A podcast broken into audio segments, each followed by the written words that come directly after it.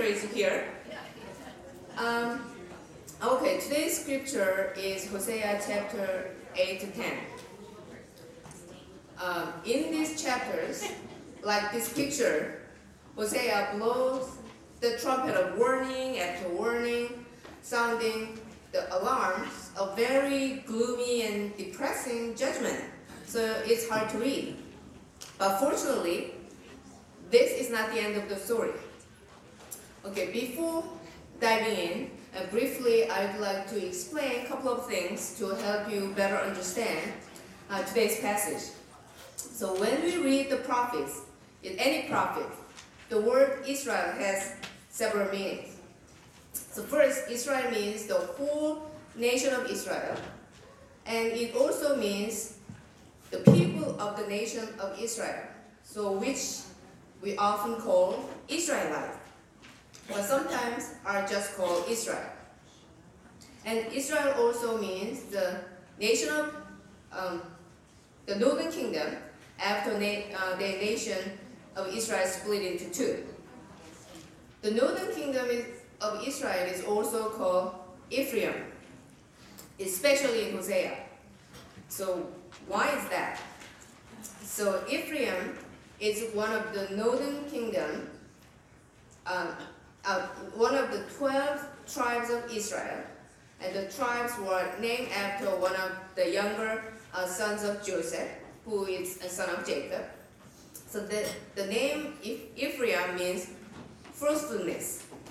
So in 930 BC, the tribe of Ephraim led the um, 10 northern tribes to establish the kingdom of Israel. Jeroboam, who was an Ephraimite, was the first king. And seventh king of Israel, Ahab, was also an Ephraimite. But about uh, 745 BC, the northern kingdom of Israel was often referred to as the kingdom of Ephraim, a reflection of tribe's importance. And also, sometimes term Samaria is referred to the northern kingdom because Samaria was the capital of the northern kingdom. So we have to interpret the word Israel properly uh, based on the context. So today, when I say Israel, which means northern kingdom. So last time Christina mentioned some of uh, historical background of Hosea's time, but let's review a little bit. So Hosea's ministry began sometime near uh, 760 BC to, to Israel for 40 years, and just before Israel's fall to the Assyria. So, which means Hosea began to prophesy during the reign of Jeroboam II, here, and all the way down to the last king, Hosea. This Hosea have a S H E A, so you can differentiate Prophet Hosea and King Hosea. So after you look at it, um, the Jeroboam the second's death, Zechariah was made king, but he was assassinated by Shallum, who was assassinated by Menahem. And Menahem was replaced by Pekahiah, who was assassinated by Pekah, and who was assassinated by Hosea. Right? You all remember the names of all these kings, but you get the picture. This was a politically unstable time for Israel. In spite of, in spite of it, it was relatively affluent time for Israel. The rich and powerful got richer and more powerful at the expense of the poor and vulnerable. So it's, it's like a bull market for the upper class. So an idol worship and false religion were chronic, and corruption was widespread. These are the problems that Hosea faced.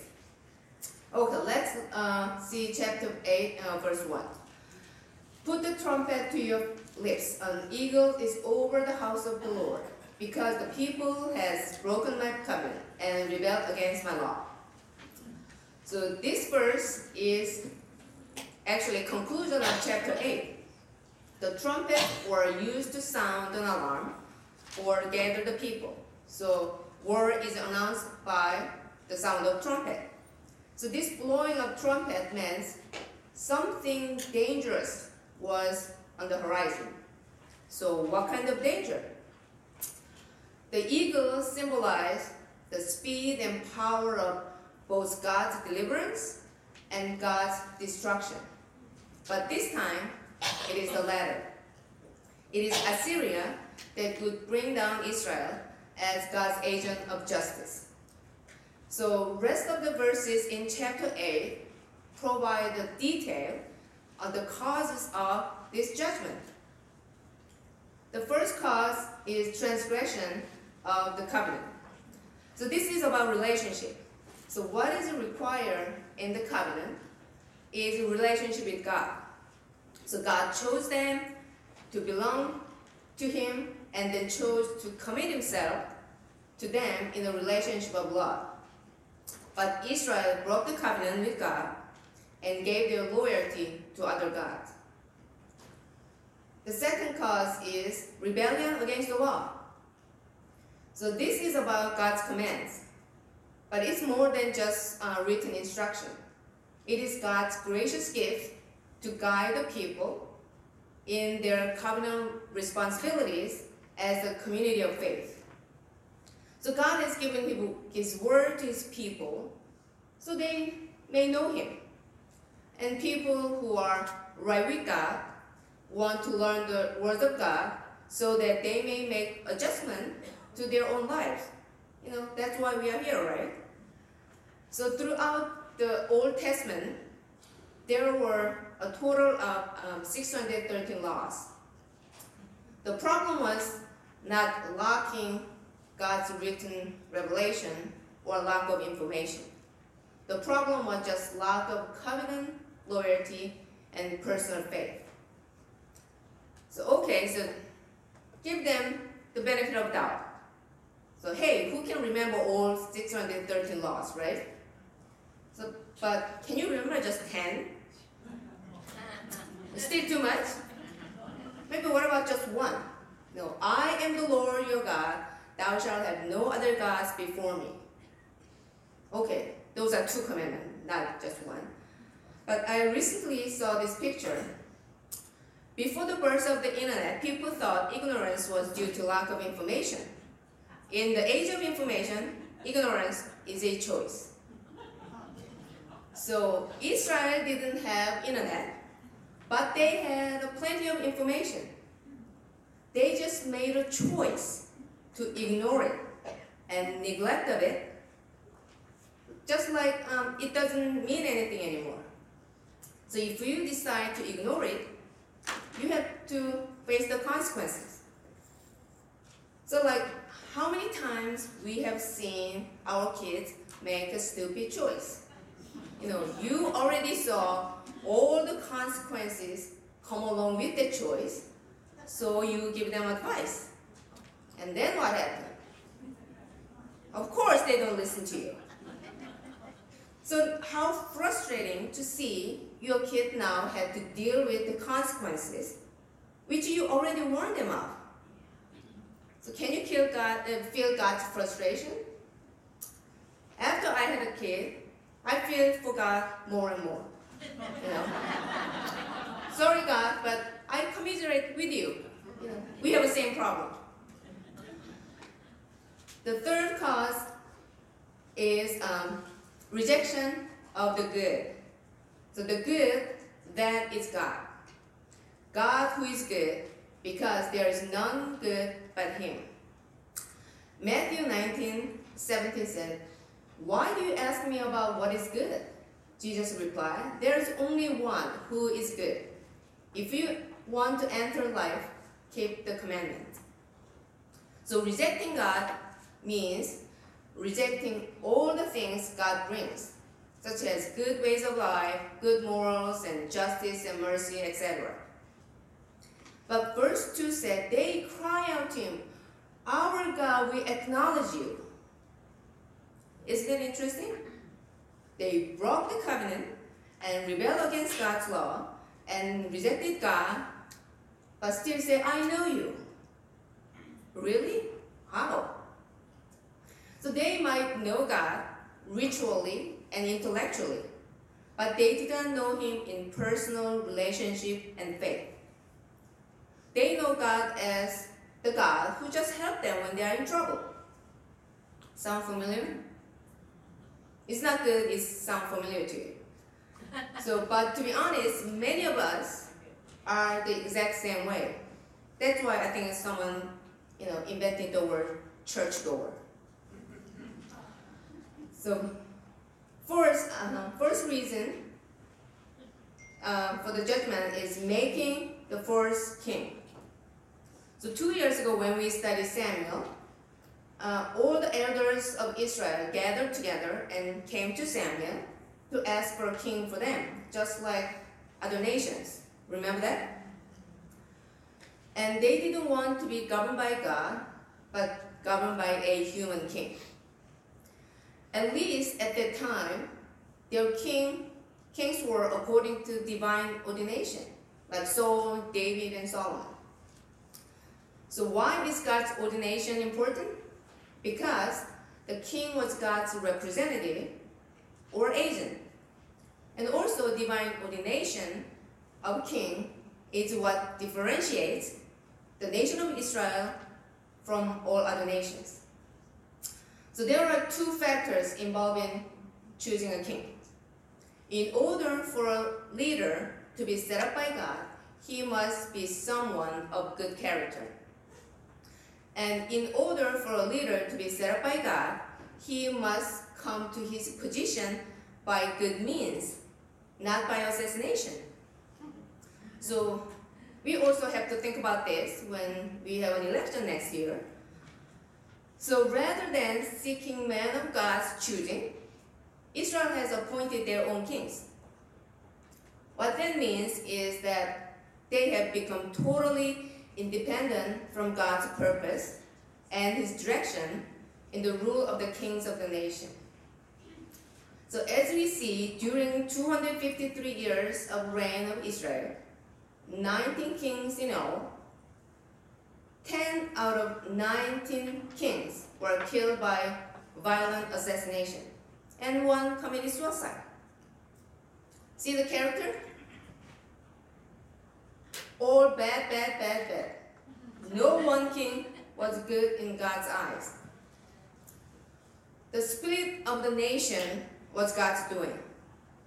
But that doesn't mean that the series of assassination of the kings was according to his will. So they did not wait for God's command to do it, and they did not seek the approval in doing it. Fifth, the making of false gods. This is the major cause of Israel's destruction. Deuteronomy 12, 13, and 14 said, Be careful not to sacrifice your burnt offering anywhere you please. Offer them only the place the Lord will choose in one of your tribes. So God has appointed one central sanctuary and place of sacrifice, which is Jerusalem. But Israel's first king, Jeroboam, made two golden calves and established shrine at Bethel and Dan. So the northern Israelite would not need to go to Jerusalem for sacrifice. The irony is that Bethel was sacred to the Israelite because it was here that Jacob established a shrine to God to swear to serve him. That's why Bethel means house of God. But now it was associated with idolatry. In chapter 10, 5, Hosea sarcastically called it as Beth Aven, which means house of wickedness. So house of God became house of wickedness. The problem is not just the new place to worship. They put two homemade golden calves on the shrines. Israel's God was creature of Israel's own making. So I read this, just wonder, was there anyone there and said, hey, you know, when I'm reading the book of Exodus, when they made a golden calf, God was really, really mad, and then He killed some of them. So I think this is not a good idea. But no one said it, so they didn't learn the lesson. But why is a calf not any other animal? A calf represents the fertility in the female and vitality in the male. So calf worship is common practice found in the you know, temples of many other nations in the ancient Near uh, East. So in the beginning, Israel has golden calf in And Dan, but also local Baal shrines in each village on every high hill. In addition to that, there were all kinds of public and private sculpted cultic images throughout Israel. People had little statues of, or plaques in their home for private worship. So between Jeroboam I and the prophet Hosea's time, the worship of calf evolved more into the pagan ritual and continued by every subsequent king of Israel. The interesting thing is that the Israelites, both north and south, never abandoned the worship of God. They just added up to the Baal worship and um, calf worship and any other foreign king worship to their worship of God. So they have one God Yahweh for crisis and other gods for everyday life. Just as if uh, one Yahweh is not enough. So one commentator said that the fundamental problem for Israel was religious. But we know sometimes more is not better. The sixth cause for the judgment is alliance with false nation. So in addition to following idols, Israel was seeking help in other nations. So instead of trusting God, Israel sold themselves among the nations, seeking political allies. So the issue of alliances with other nations keeps coming up, not only in Hosea, but also in many other prophets. So I'd like to go through the history of what this is all about. So it's a little bit long and dry, but it helps you understand better when you read other prophets too. So in the middle of 8th century BC, Tiglath-Pileser III, over here, he took the throne of Assyria, and it became the greatest threat of Israel. And beside this external threat from Assyria, internally, Israel was in a vulnerable situation due to political power struggle with a series of assassination, we saw it, and spiritual decline, we saw it, and widespread Baal worship, we saw it. So Israel has an alliance with Syria to resist Assyria. And then they asked Judah to join in. But Judah said, eh, no, they refused. Because of this, Israel and Syria attacked Judah. Okay, I'm not a graphic designer, so just bear with me. So this, uh, this is called Syro-Ephraimite war. This war is very important because they, the downfall of these three countries, Syria, Israel, and Judah, came from the decision they made during this war. The prophet Isaiah pleaded to the king of Judah to trust God. But he rejected Isaiah's advice and sent the silver and gold from the temple to Tiglath-Pileser, king of Assyria, to come and help. With his tribute, Ahaz willingly made Judah a vessel to Assyria. A vessel to a foreign nation means belong being subordinate to another power in any way the power sees fit.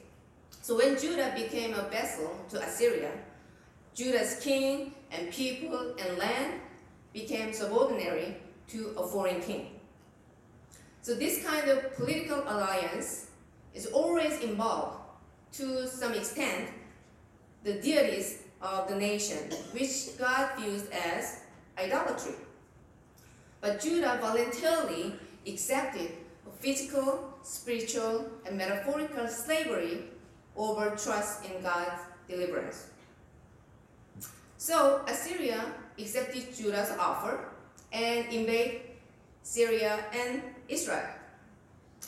Syria was totally destroyed, and much of Israel was taken, and only Samaria was left. Now, king of Hosea of Israel immediately surrendered and paid tribute to Tiglath-Pileser, king of Assyria.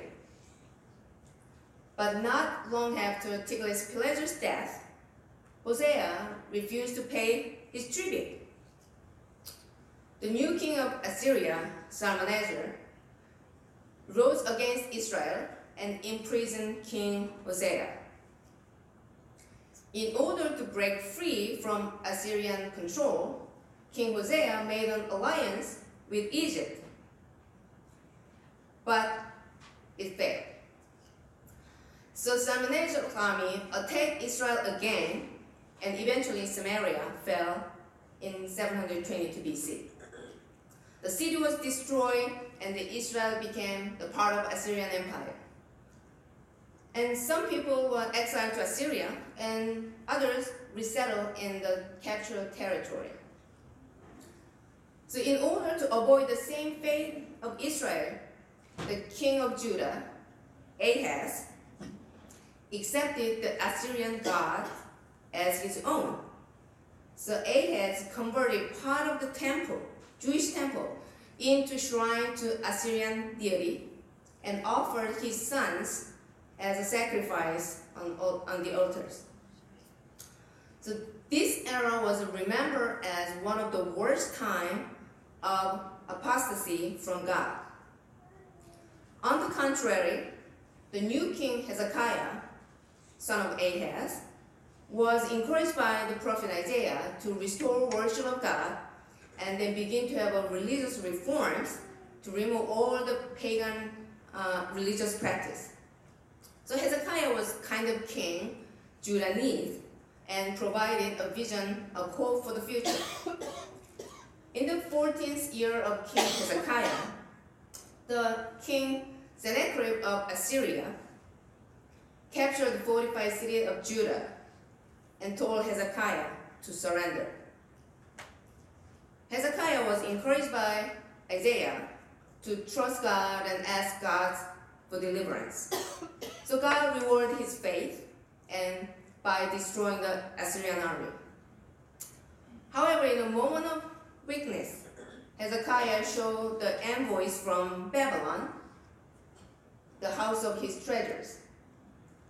This caused Isaiah to prophesy that king's treasures and his descendants would be taken away to Babylon.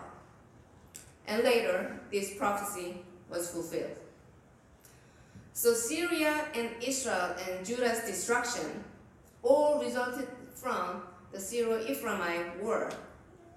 Even though the war itself was not the cause for the destruction of these countries, but decision they made definitely speed it up. So God sent all the prophet to Judah and Israel to turn from their evil ways and trust Him, but they would not hear it, did not believe in God, and put their trust in the power of other nations. In Deuteronomy, foreign alliances are forbidden, basically because they represent a lack of faith in God. They're depending on foreign alliances instead of depending on God for salvation. Okay, the seventh cause for the judgment is sin offering altars. Altars are the place where the Israelites come and sacrifice their animals and confess their sins to receive forgiveness. But their altars were set up at and Dan and the tops of hills and mountains. to sacrifice idols.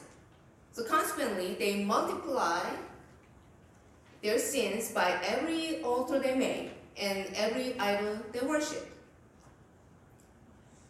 Lifeless sacrifice. Israel's sacrifice do not delight God, but cause God to punish them because they were turning sacred worship into festivals for fun and food. It was acceptable in the law for some of the sacrificial animals to be eaten after the offering has been made. But the problem here is that people ended up loving to eat the food more than they loved the God who is offering them forgiveness. So when I was young and my mom always took me to the Buddhist temple because she is Buddhist. I have three older brothers, uh, but they're not interested in going to the temple. So I'm the youngest one, and I'm the only one my mom can convince to join her. So my mom went there for prayer, but I went there for food. It was all vegetarian, does not use a lot of spices, just use salt and pepper and soy sauce, and that's it. But it tastes so good. So that's why I love to go there. But I didn't know why this plain, simple vegetarian temple food tastes so good until I was in high school. I realized that it tastes so good because temple was on the mountain, so we had to hike for an hour to get there. So after a hike on the mountain for an hour, everything tastes good. So this verse reminds me of that memory, you know, going to a temple for food, not for prayer. So what God is saying here is that without the right spirit in the offerers, the offering sacrifice become meaningless, in which God take no pleasure. Finally, the last cause of judgment is Israel's memory loss. They have forgotten their God. Uh, this is the main reason why all these things are happening. This was true for Israel in the north and Judah in the south. Israel, Israel was trusting her wealth, and Judah was trusting her military might. And Israel built temples, and Judah multiplied fenced cities. But God is not impressed by human making. They have forgotten what God is actually like uh, Made a great observation about forgetting God in his book, Learning to Live. Do we understand what it means to forget God? I'm not sure we do. It does not mean that God was put into the realm of oblivion. You cannot forget God like that. Even in denying God, you are remembering Him. Intellectually, we do not forget God. The word forgot here means Israel has mislaid his maker. If you forget something, it is out of your memory altogether. If you mislay something, you are completely aware of its existence, but as far as you are concerned, it is out of use, out of circulation. The God of Israel was misplaced among the many false gods deliberately and soon they have lost attention to their creator. And eventually, they lost any conscious awareness of presence of God. It could happen to us. So, how to prevent us from misplacing God? My son was in fourth grade. Uh, his teacher asked them to read Stephen Covey's The Seventh Habit of Highly Effective People and ask them to write them write down which habit they like the most and why. So my, my son chose habit number three, put first things first. I was very impressed by it, but of course, he did not always practice what he chose. So as a human being, we never automatically put God first. If you do, please share with your secret with us. We know how to do it. But if we put God first consciously, and deliberately, I think everything will come to its own place. It is our mindful choice not to forget God and to place Him first in our thought life. Okay, chapter 9. Uh, chapter 9 is continue with the same subject, the sins and punishment of Israel. Hosea addresses here 10 things that will happen if Israel keep behaving sinfully. Denunciation of joy. No more parties.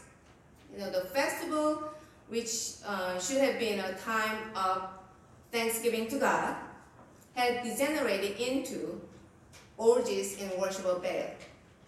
However, it never led to happiness, but to the judgment of God. No prosperity. They lose the material provisions. There will be no harvest, so there will be no rejoicing. Departure from the land. Hosea talks about Assyrian exile. They will be in a foreign land and eat defiled food. Loss of spiritual privilege. They will not be able to offer God acceptable offering because there will be no more chance to worship. Desolate dwellings. It is not possible to run away from exile. They will die in exile and, and slavery. Those who escape the invading Assyrian army by fleeing to Egypt and will die there too. Coming of retribution. So time's up. God's punishment and retribution is at their doorstep. God said twice in verse 7 the days are coming, the days are at hand. So, get the point? And fading glory. God will cause his glory to fly away. Absence of reproduction. Israel's lack of spiritual productivity will be reflected in the people's inability to bear children. There are two ironies here. So I told you earlier that the name of Ephraim means fruitfulness, but now they will be fruitless.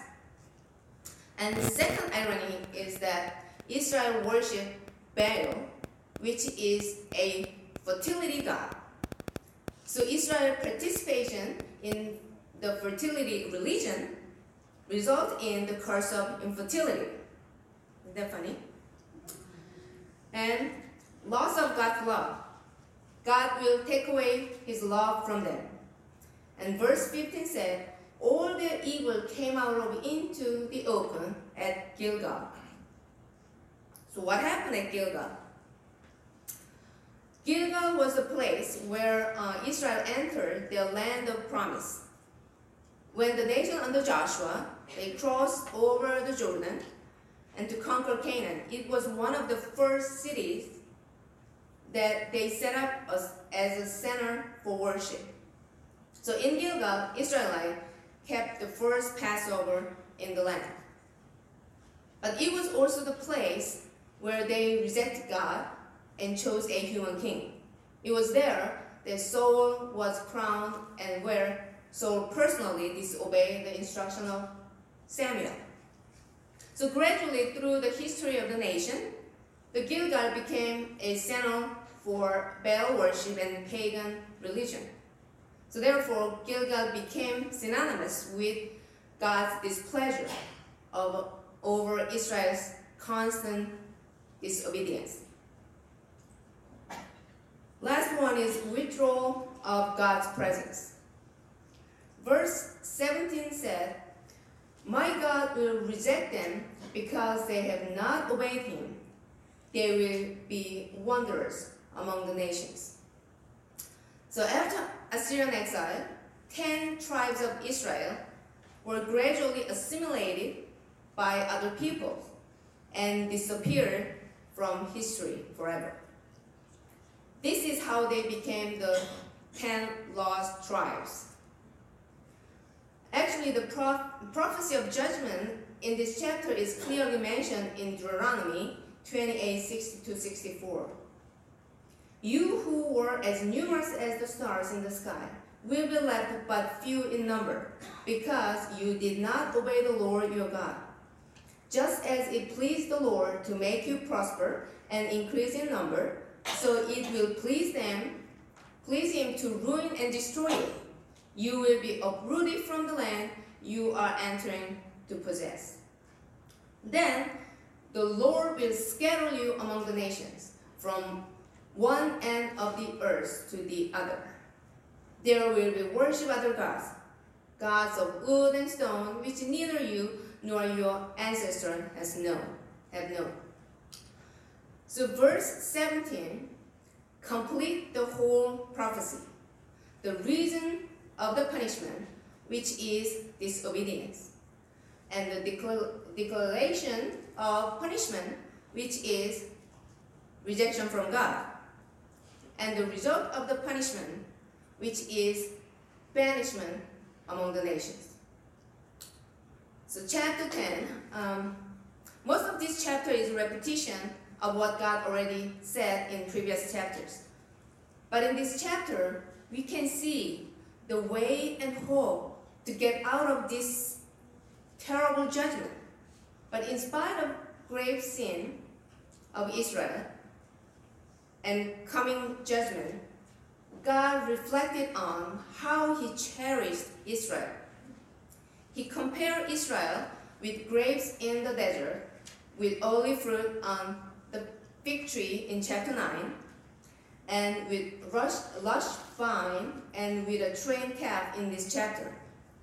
And finally with a beloved child or son in later chapters. So the design of this metaphor is not to state that they had any goodness in them before, but to express God's love to them. God found them and took notice of them and took care of them and provide for them and protect them and gave them his love and affection based on his own sovereign goodwill and pleasure. So Hosea pleased that God cherished you this much, and there is still time for amendment. And he said in verse 12, Sow righteousness for yourself, reap the fruit of unfailing love, and break up your own unplowed ground. For it is time to seek the Lord until he comes and showers his righteousness on you. What a surprising verse in this horrible judgment context, right? If, if you are a gardener, you know that the uncultivated soil was resistant to seed planting and growth. So just break up all the sin hardened soil of your heart and seek God. The right time to seek God is right now. There is still time to get it right. No matter how sinful you may have been, or how long you have been depraved, there is still time to seek God. God wants you back. So turn around and pursue righteousness, then God will bless you. God is your only hope and redeemer.